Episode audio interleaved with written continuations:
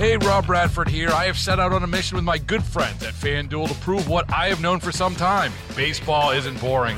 Now I have a daily podcast to prove it with some of the most notable people in the baseball world screaming baseball isn't boring from the mountaintops or at least agreeing to come on our show. Players, managers, GMs, and yes, even the commissioner of baseball, Rob Manfred. It has been a constant wave of baseball's most powerful voices. So join the revolution, subscribe, and soak in Baseball Isn't Boring. Listen on your Odyssey app or wherever you get your podcast. You'll be glad you did.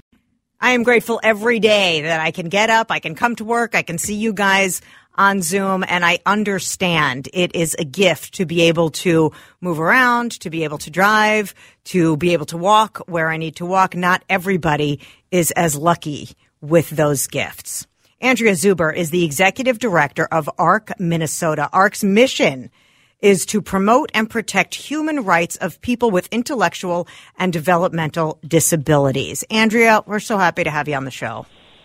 Well, thank you. I'm happy to be here. Okay, tell us a little. I, I, know you guys have a gala coming up, and we are going to talk about that in just a minute. But tell us a little bit about your work and why this is still necessary. Because, you know, we have policies that are supposed to protect Americans with disability. So why is ARC's work still ongoing?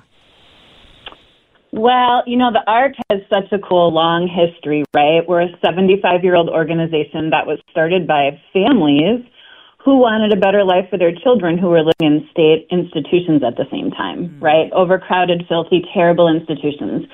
And the work of the ARC has evolved over the last 75 years because as people started to move out into community-based services, they started facing a lot of barriers and a lot of ableism from the community. And families were exhausted and they were isolated and they needed a lot of support to figure out how are we going to be able to keep our kids at home after decades and quite frankly centuries of having people with disabilities living in institutions. So the ARC worked really hard to create our current home and community-based service delivery system there are a lot of wonderful advances and protections that we have been able to make in the disability community. And still, it is a struggle for people to truly, truly be included, to truly be able to move into having a home of their own, which is going to be the focus of our gala, to have a job of their own, um, and to really have autonomy and freedom and be liberated. So it's a different fight that we're working on right now, but there's still a lot of work to do to make sure people with disabilities are truly integrated and can lead their best life in the community. Andrea, you talked about the advancements that have been made. What's the most significant advancement in your estimation as to people uh, b- allowing people uh, who are developmentally disabled, intellectually disabled, to become independent over the last, let's say, 10 years? Over the last 10 years, there has been a really strong movement from the disability community, people with disabilities themselves, who have been saying, you know, because of the, like, say, the Education Act that allowed me to get a free and public education and go to school alongside my peers, and because of, you know, in Minnesota, we don't have state institutions anymore, and I've been able to grow up in my neighborhood with my family and with my siblings and with friends and others. I have a really different vision for my life going forward as an adult than, say, previous generations have had. So these kids that were, and now young adults who are the beneficiaries of really being able to be included in a really different way, they are going to college, they're moving into homes of their own, they're living with roommates, um, forming those really just important natural relationships and friendships like we all do. They're getting jobs. Um, and so it's just been so amazing to see over the last 10 years these younger generations that have been the beneficiary of that really coming into their own and kind of claiming a very different way that they want to live their life than their than the generations that came before them. That's awesome, Andrea. I mean, it's I mean, think really, about that. How good, how, yes. how we, you know, we talk about where areas in society where we seem to be sliding, but this was one where absolutely. I mean, where we've come so far yes. allowing these people to have independent lives. It's just remarkable. It is. And yeah. I know the focus of your gala, which is on uh, March 2nd, is going to focus on giving these adults, these uh, you know uh, Americans with disabilities, a home of their own. And and Andrea, um, we're speaking with Andrea Zuber, the executive director of the ARC Minnesota.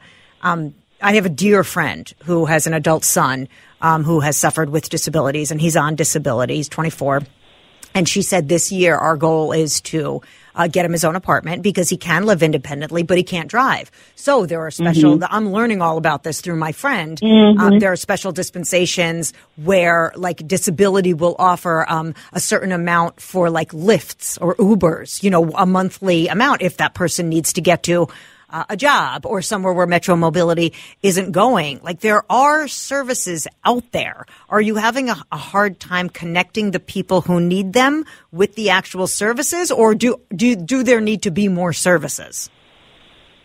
I think one of the things that we have in our state is just this amazing infrastructure that has been built up, but it is really complicated. It's really confusing. It's really broad. And the biggest thing that we hear from people is they just don't know how to navigate it. There's just so many different services, so many different supports, so many different funding streams to help people pay for the things like you were just talking about with your friends.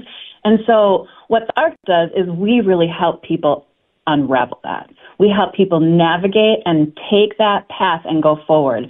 Our team of, of staff knows the services. They know the supports. They know the funding streams. They know the right doors to open. And, and through our housing services, we've built relationships with landlords in communities across the state, with public housing authorities. And so they just have a wealth of knowledge. And I think that's the biggest thing right now for families and people with disabilities. We hear from families all the time who are saying, this is the biggest thing I need to do next. I need to figure out how I can help my son or daughter move into a home of their own and have services and supports around them so that they'll be successful, right? Like, I'm not going to yeah. be here forever, and I really need to have this set up well.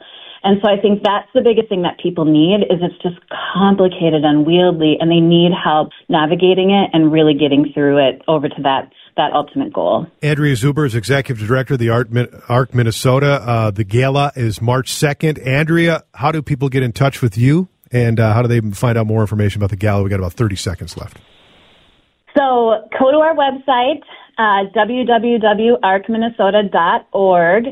Uh, all of the gala information is on there. You can buy tickets. We hope that everybody who hears this shows up to support this amazing cause. Um, and you can always give me a call as well. Um, our phone number is on our website, so feel free to reach out to me personally, and I would be happy to help you. Andrea Zuber, the ARC Minnesota, thank you so much uh, for coming on today and sharing the information. Thank you so much for having me. Hey, Rob Bradford here. I have set out on a mission with my good friends at FanDuel to prove what I have known for some time baseball isn't boring.